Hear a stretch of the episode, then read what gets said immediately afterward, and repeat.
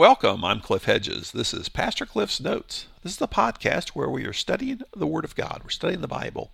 We've been working our way through the Gospel of John. We're in John chapter 7. Today we're looking at verses 32 through 36. This is episode 115. Jesus has gone up to Jerusalem to the Festival of Tabernacles, and he's been teaching at the temple. So let's read the passage, John 7, 32 to 36.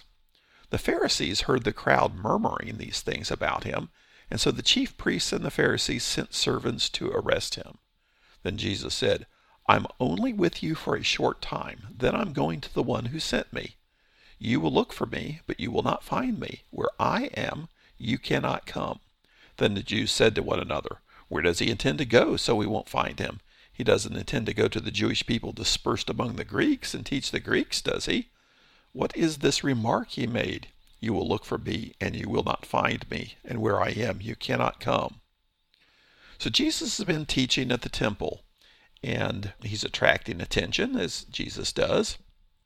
So verse 32 says, The Pharisees heard the crowd murmuring these things about him. So what are these things? Well, we've seen several things over, over the last few days as we've uh, been dealing with Jesus at the temple. Some were saying he has a demon.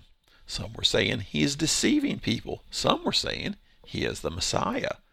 Some were commenting on his teaching that he hasn't been taught by the rabbis. He doesn't have credentials, yet here he is teaching with authority. Others, he does miracles. It's an amazing thing. And others are commenting more about the religious leaders. Why isn't anybody doing anything about this? We know this guy's at odds with the religious leaders. We know they're actually plotting to kill him. Yet here he is teaching without any opposition what is going on. Says the Pharisees heard these things, heard this murmuring or whispering.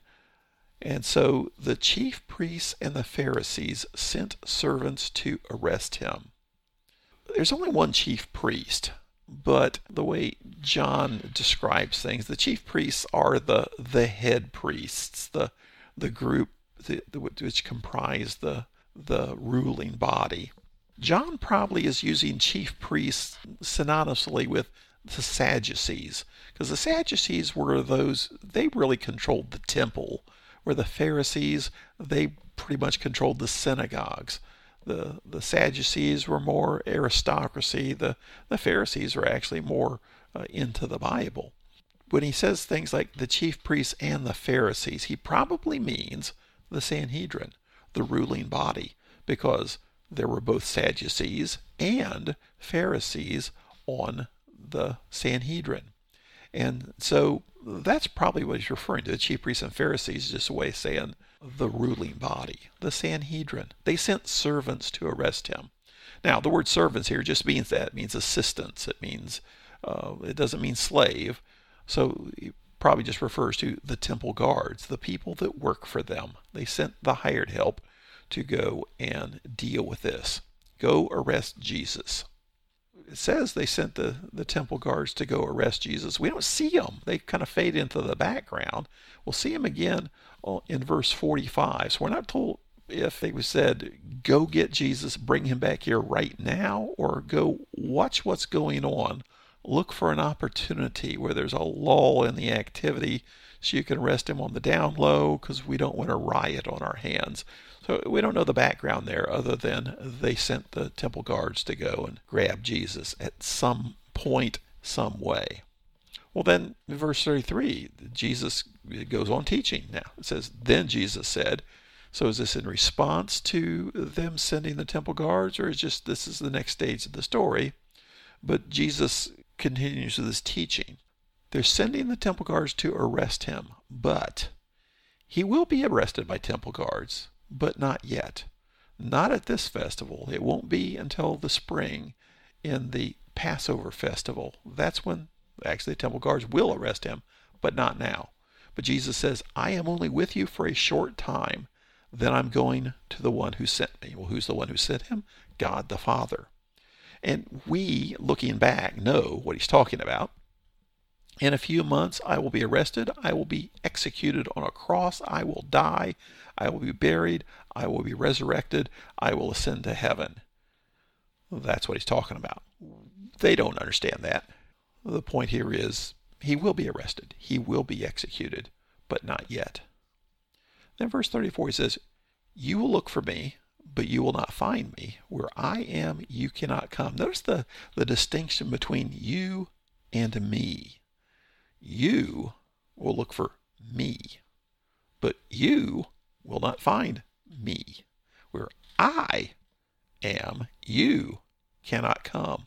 So there's a big distinction between you and me. Now, some of that's because he is Jesus, he is the Christ, he is the Son of God, he is God the Son, but also because you guys are not believers and you cannot come because you're not believers.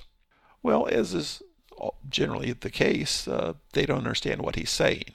Jesus is speaking a, a spiritual realm, but they're thinking earthly realm. So, verse 35 Then the Jews said to one another, where does he intend to go so we won't find him? He doesn't intend to go to the Jewish people dispersed among the Greeks and teach the Greeks, does he? Well, where would you go that they couldn't find him? Well, they could find you in Jerusalem. They could find you in Judea. And if they tried real hard, they could find you in Galilee. So where does he intend to go? Off to some place like Antioch? Off to some place like Ephesus?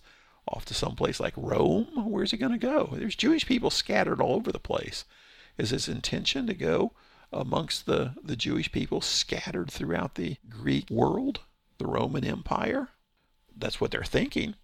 Now, ironically, it will be after the death of Jesus, where Jesus goes to where they cannot go, that is heaven, that the gospel actually will be taken to the Jewish people living scattered throughout the Greek world.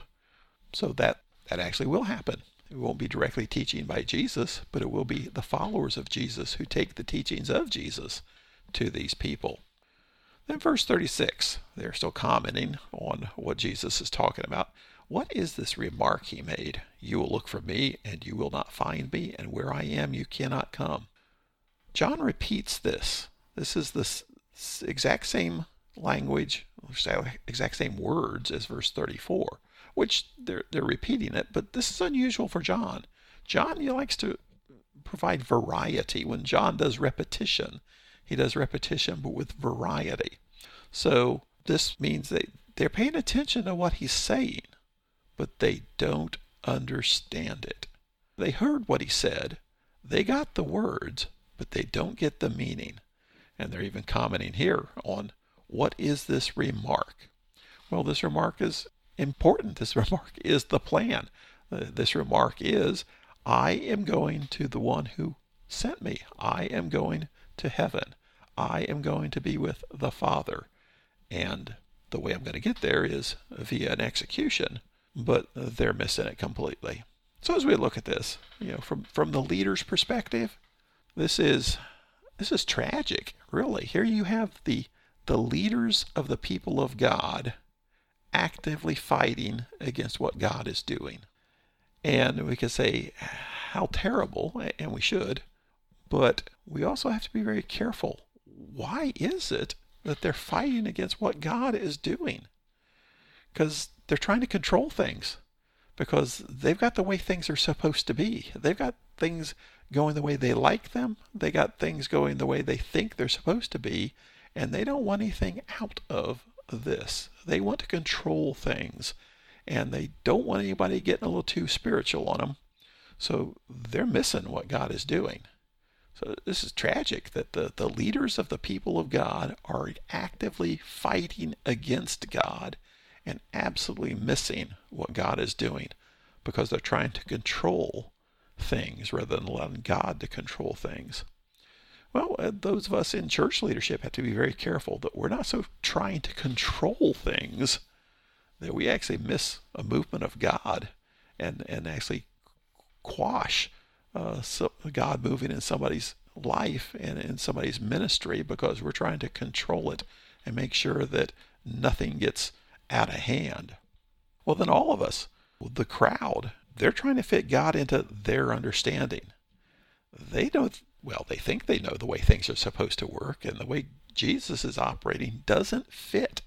Well, there are some people saying, you know, this might well could be the Messiah because nobody could do the kind of things he does were he not the Messiah. Others are so sure that they know the way it's supposed to be. They're absolutely missing out on what God is doing too. Now, we have to be very careful. It's not that we just let anything go and let things run amok and say, well, we don't want to quash the spirit here, but we have to be very careful. And we always have to be asking ourselves, where's the Bible line up on this? And talking amongst ourselves, one another, versus how can we control this to what is God doing? Is God at work here? And maybe God's at work, but somebody's missing it a little bit and running off kilter somewhat, in which case we can step in and provide a little bit of correction, a little bit of guidance. But we want to be very careful we're not actually working against God as we're trying to control things. Well, thanks for joining me. Join me again next time as we continue working through the Gospel of John.